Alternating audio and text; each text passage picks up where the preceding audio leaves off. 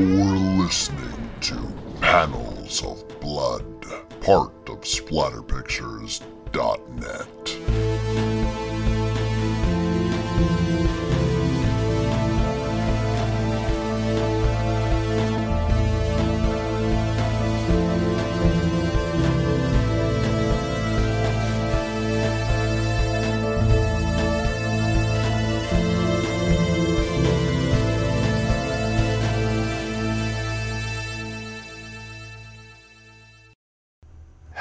and welcome to Panels of Blood, the podcast where I read you horror comics from all eras. I am your horror host, Wes Dead Air Knipe.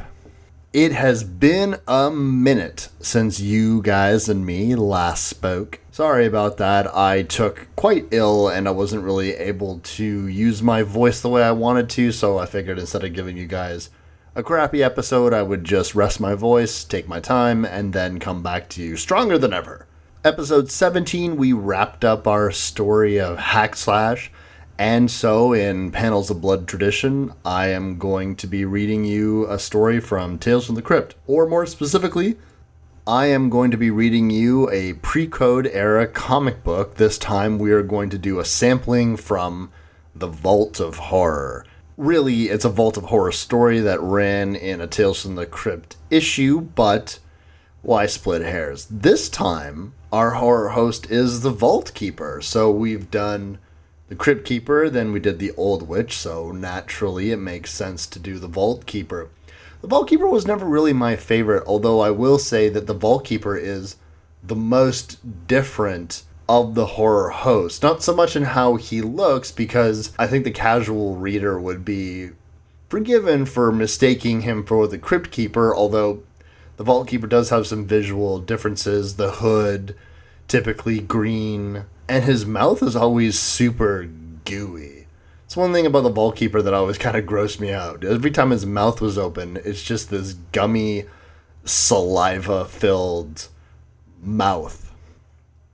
Before we get started, I of course would like to thank Rick Hunter for the use of our intro and outro music, and also Chris Begarin, who is providing us with the wonderful art. And I do have some news regarding uh, Chris Begarin and our website, and that will be coming up at the tail end of this episode. But without further ado, I give you The Vault of Horror. Madam Bluebeard. Art Joe Orlando. Written by the legendary Al Feldstein. An establishing shot of our horror host. He sits leaning forward on a wooden desk, macabre paraphernalia dangling around him, shrunken heads and chains. He's lit by a single candle with a moth buzzing around it. He's wearing his classic green robe, long white hair coming out the hood. He smiles with that ooey gooey gummy smile. so it's my turn to entertain you now, eh? Good. I've been waiting. Come into the vault of horror. I am your host, the Vault Keeper. I've just painted that casket with glue. So sit down on it, and you won't hit the ceiling when I tell you the blood curdling tale I call Madam Bluebeard. One of the big differences with the Vault Keeper over the Old Witch and the Crypt Keeper is the fact that he narrates and interjects the stories with his own kind of brand of comedy. He, like, he'll pop into the story while he's narrating. And correct me if I'm wrong, but I don't really have too much recollection of the Crypt Keeper doing that or the Old Witch. They tend to bookend the story. They come in at the beginning and then they wrap it up at the end and usually spell out the twist ending, which is always amusing to me. But, you know, you never know. Maybe people just don't get the twist ending or don't really let it sink in. So, just in case you missed what the twist ending is for a lot of these stories, the Crypt Keeper will be there to hammer it into your fucking face. The Vault Keeper, he just keeps coming in and out. An establishing shot. It seems to be midday. A funeral, many sad mourners gathered around, seven tombstones. In the background, we see two gravediggers preparing to do their jobs. All the other graves are covered over, except one seems freshly finished. In the foreground, a preacher reads from a Bible, the Vault Keeper's narration. For the beginning of our story, let's look in on a pathetic scene. A funeral in a cemetery as the group of black clad mourners gather around the sobbing widow watch. The coffin of the recently deceased is lowered into the yawning black pit. Sad, isn't it? Feel sorry for the poor widow? Don't. Notice the neat line of graves beside the new one? Count them. Yes, there are six others. This poor woman is burying her seventh husband. Is there any wonder I've christened her Madame Bluebeard? After all, she killed them all. Just as a little interjection, Madame Bluebeard is a play on the character of Bluebeard, who, in a fairy tale story, murders his seven wives. Um, just tossing that in there in case people weren't aware of what the term meant outside of, you know, like Bluebeard the pirate or something. The onlookers say, Poor Teresa.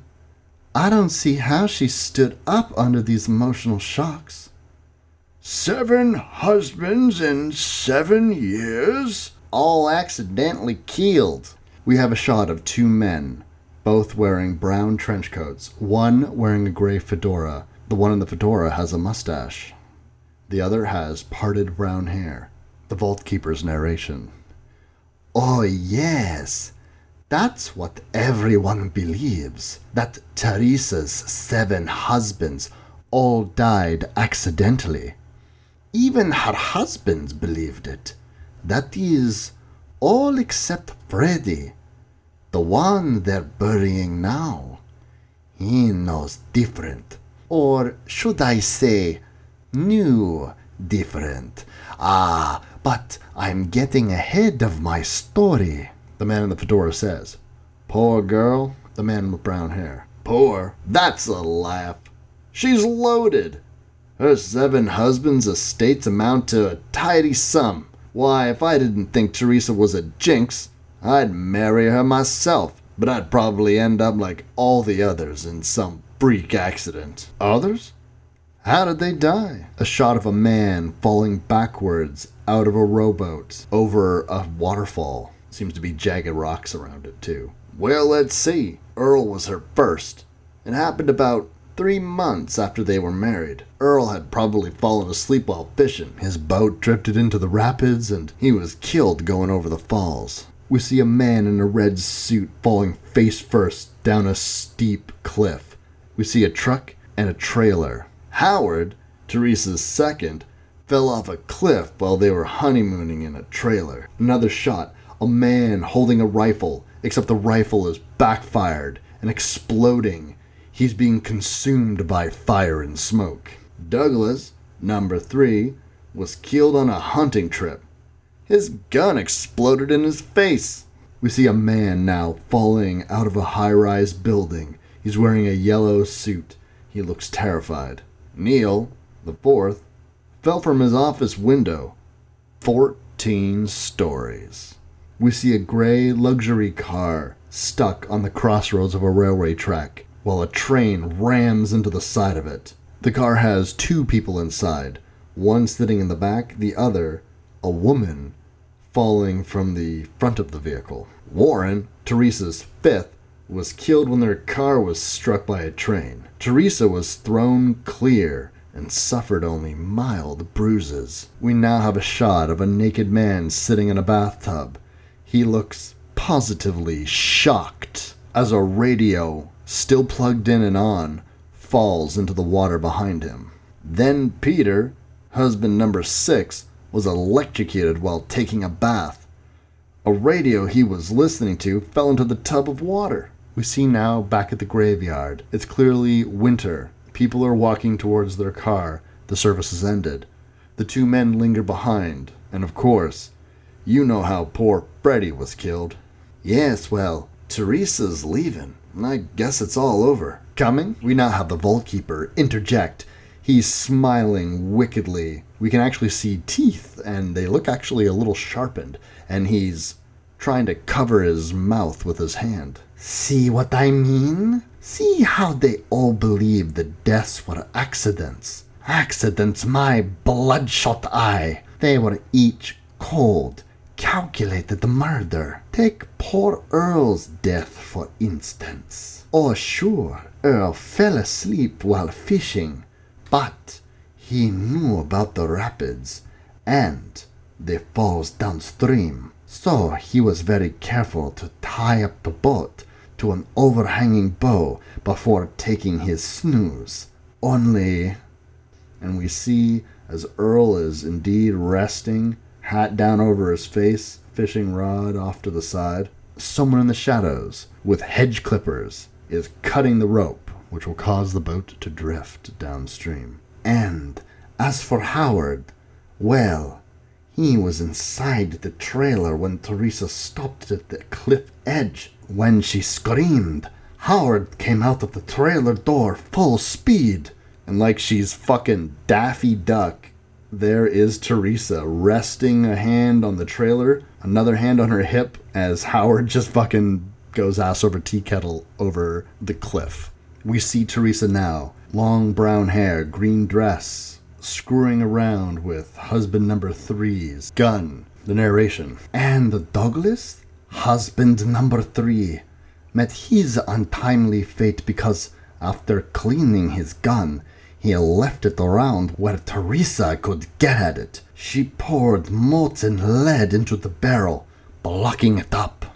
Now we have a shot of Teresa literally pulling the rug out from under Neil as he falls out a window. Neil, number four, was leaning out of his office window looking for the new Cadillac Teresa claimed was parked below when Teresa yanked the scatterrug out from beneath his feet. As for Warren, husband five, he made the mistake of falling asleep while Teresa was driving home from a party. She had just stopped the car on the grade crossing, stepped out, and waited.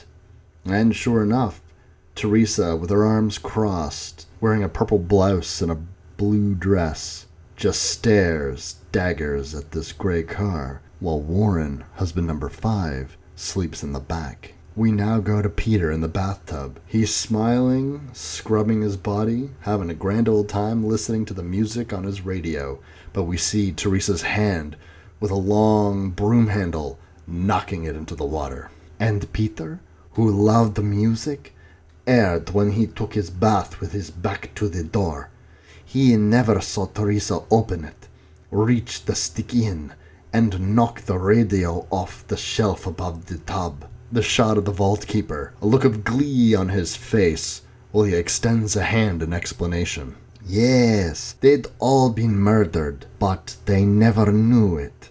Only Freddy, Teresa's seventh husband, he knew. Freddy was a flying bug, owned his own plane. He had the runway leveled at one end of Teresa's vast estates. Every day he'd take off, fly around, and land. One day, while he was up, Teresa strung a strong wire, taut, about two feet high, across the runway. And when Freddy came in for a landing, we see as the small gray plane prepares to land, has one of those spinny front propellers on it. Teresa is tying that wire taut, and when the wheels strike the plane, it flips forward, crashing and exploding. But Freddy wasn't killed in the crash. When he crawled from the wreckage, Teresa was forced to finish the job. And we see Teresa with a large rock over her head, and she's about to bring it down on top of Freddy's head, while Freddy cries out, No, Teresa, No! The Vault Keeper continues as we head into a flashback. So you see why I've christened Teresa Madam Bluebeard? What's that you say?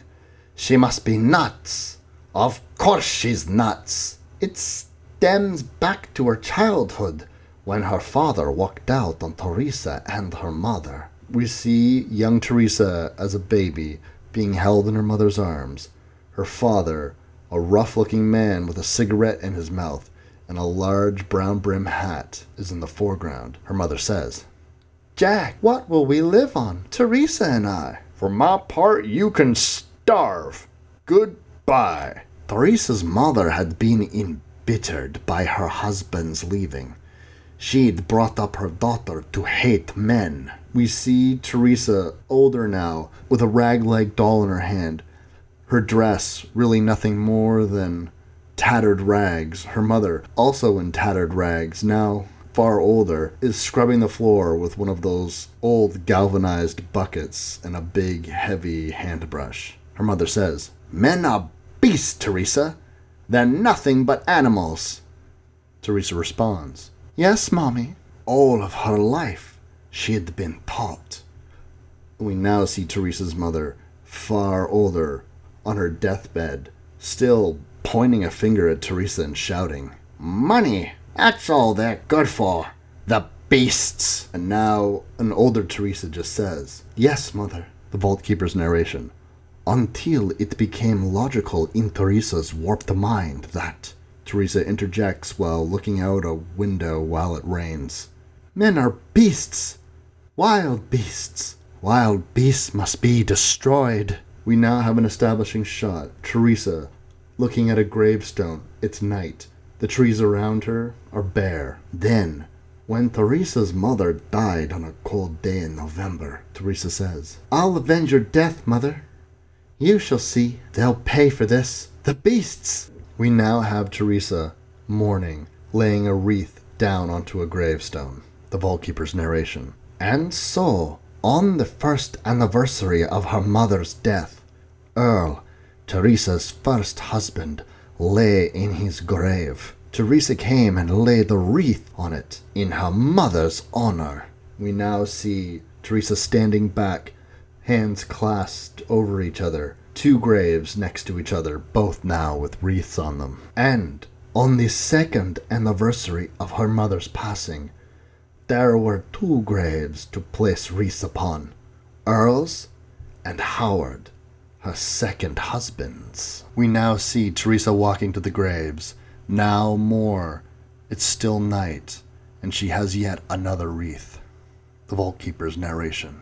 Year after year, the neat little row of graves grew, and year after year, Teresa came and placed wreaths upon them in honor of her mother. Teresa says, Six years, mother, and six wreaths in your memory. We now have a shot of the two gravediggers. It's the present time. The funeral procession is just leaving. Now, the black clad mourners are filing out of the cemetery, leaving the seventh grave to be filled in. for Eddie's grave. Let's get to work, Hank. Yeah, it's getting cold. We now have an eerie night shot of the graveyard. All seven graves now completed. A wispy bit of mist intertwines amongst the seven gravestones and heads off towards the church. The Vault Keeper's narration. And so, the seventh grave is filled in.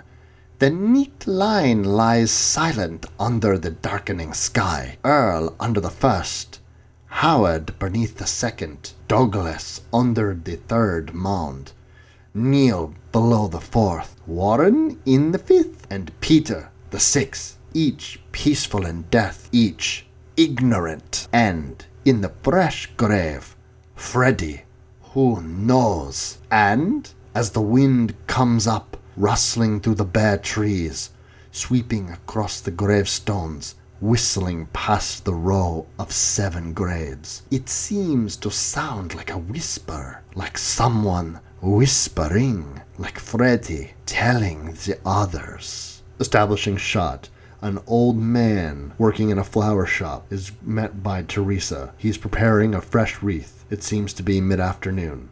The caption reads One day in November. Teresa says, I'd like to buy some wreaths. Seven of them. Yes, ma'am. Shall I wrap them up, or are you going across the road with them? I'm going across the road to the cemetery. How much will that be? Eh, fourteen dollars, ma'am. These are hard to get this time of year. Fourteen dollars. It's a lot of money in 1950s dollars. Teresa now holding a large group of the wreaths. The narration reads Teresa crosses the road and enters the cemetery.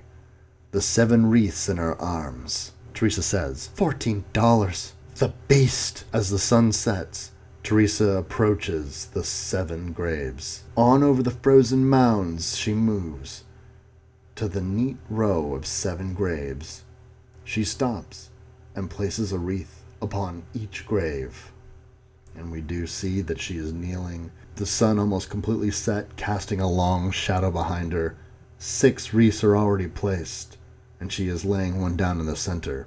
So it's almost as if she placed three on one side, three on another side, and then was placing the center one down. Then, Teresa tosses her face towards the darkening sky and begins to laugh. But her laugh is cut short by a rumble beneath her feet. She stares down, horrified. The seven graves are each cracking open. Teresa, with a hand to her face, shouts, Good Lord! The sky is black, and a rotten, gnarled hand peeks forth from the grave closest to her. The narration. The rotted hand reaches up from beneath the frozen earth, grasping Teresa's ankle in a death-like grip. She cannot run. She cannot move. She can only watch as the corpses rise from their grave. Watch and scream. We see the hand grasping at Teresa's ankle tight, while five more fully rotted corpses are poking out from the ground. They're not entirely free yet. They're all about waist deep. Two in the foreground, we can see brown, peeling flesh exposing a lot of bone. Each one has no eyes to speak of, and they're all wearing tattered brown suits. Someone's even kind of hard to see what kind of clothes they were wearing. The narration. And as Teresa screams, end in a choking cough.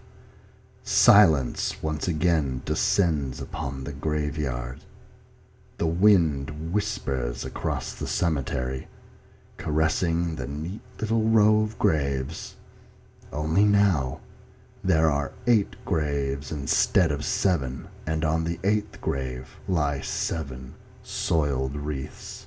And sure enough, we see the other graves are without their wreaths, and the seven wreaths that Teresa had bought for $14 are forming their own makeshift tombstone. The end. But not before a little interjection by our vault keeper. so happy anniversary, mother. That's a lovely gift those men beasts gave you. I hope you're grateful. Oh, by the way, fiends, you'll be grateful when you receive my actual photograph. Grateful you don't look like me. If you would like this camera portrait of me as I appear in the rotted flesh, read the Crypt Keeper's corner in this issue. The old buzzard gives full particulars. Bye now. Remember, cremated corpses never die. They just blaze away. I always love the fact that a lot of the times at the end of these issues, the horror hosts are always selling, selling, selling. And that is our story for today. Want to thank you guys for sticking around. It was kind of a short one, but very interesting story. I, I think that, you know, nowadays that story will be heavily scrutinized because the idea of this woman being told that men are beasts her whole life and then she ends up killing men for no other reason. I, am sure that it, it's just overly simplified. Like they can't really do a story that would have an in depth psychological analysis and also 1940s and 50s that type of thing wasn't really going on, but I think it's really cool that these stories exist. And I really wanted to do something that had a classic O. Henry twist of corpses coming out of the grave. The idea that Freddy would know how he died or the reason that he died, therefore could tell the other corpses, is a nice little twist for me. And you bow to the absurd in these types of horror stories back in the day when you read these things, there was no real explanation for why the people would return from the graves. There were vengeful spirits, a restless corpse, people who died tragically, innocently, at the hands of someone evil, and that person is therefore punished. That person's name is Teresa. The other reason why I decided to choose this story is to make an announcement. This is the first announcement that I'll be making on any official podcast. I might have alluded to things later on that I might be doing a little something, but I had mentioned at the top of the episode that Chris Begarin has been providing the art for Panels of Blood and the website in general for many years, and he and I are finally going to be sitting down and we are going to be working on a comic book together. And the good news for you guys is this comic book is going to be provided to you on our website, so you're not going to have to go to the stores and buy it. It is going to be kind of a webcomic format. I'll give you more details on how exactly you're going to be able to view it, but um, I'm pretty sure we could just add a widget or something like that to the website. I don't think that's going to be too much of an issue, but even if I have to have a dedicated website just to it, we will have that and link it from Splatter Pictures. But I had made the announcement on Facebook and Twitter, and I had also provided some of Chris's character concept for our titular character of Teresa. That is indeed the name of the book. And if you guys are curious about what it is about, it is Chris Begarin's concept with characters that he and I had created many years ago.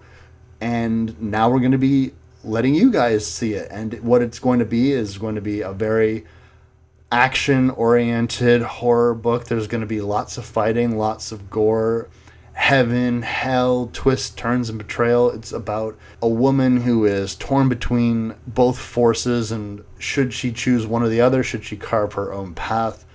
And what does that mean for her and the world? And so I think that it's going to be a really cool story and I hope you guys really dig it. And if you guys want, head over to my Twitter account or follow me on Twitter. And if you guys want, definitely follow us on Facebook at Splatter Pictures or uh, or keep us saved for splatterpictures.net or follow me at Wes Dead Air Knipe. We will be releasing character bios and more concept art and teaser pages and images over the next few weeks.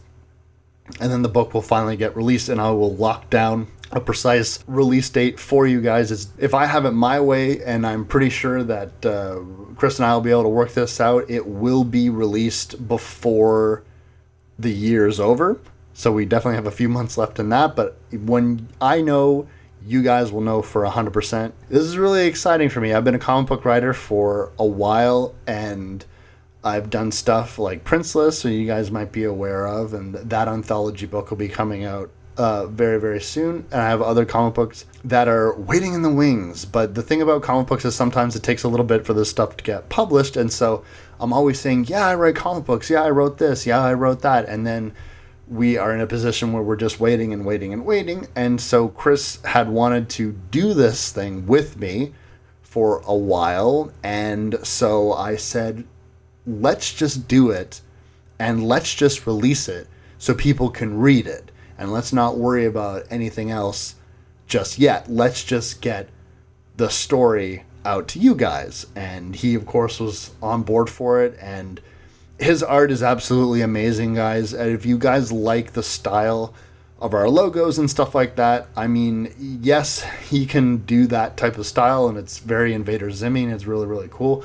But also, he's evolved so much as an artist beyond just the art of the logo. So it's just fucking out of this world. And every time he shows me some of the characters that are going to be coming out, I, I, just fucking flip. I, I just can't believe it. And yeah, so that's all the news that I have about that. But hopefully, it will not be that long of a wait before you guys get another episode of Panels of Blood. We are going to be starting a little back to back fun with the Archie comics, and we're going to be delving deep into the dark Archie universe. That is, of course, Afterlife with Archie, and then going into the chilling adventures of Sabrina. So I hope you guys are going to really enjoy our back to back Archie-a-thon leading into the next few weeks. And until next time, I am your horror host for now and all eternity, Wes Dead Air Knipe, and you've been listening to Panels of Blood.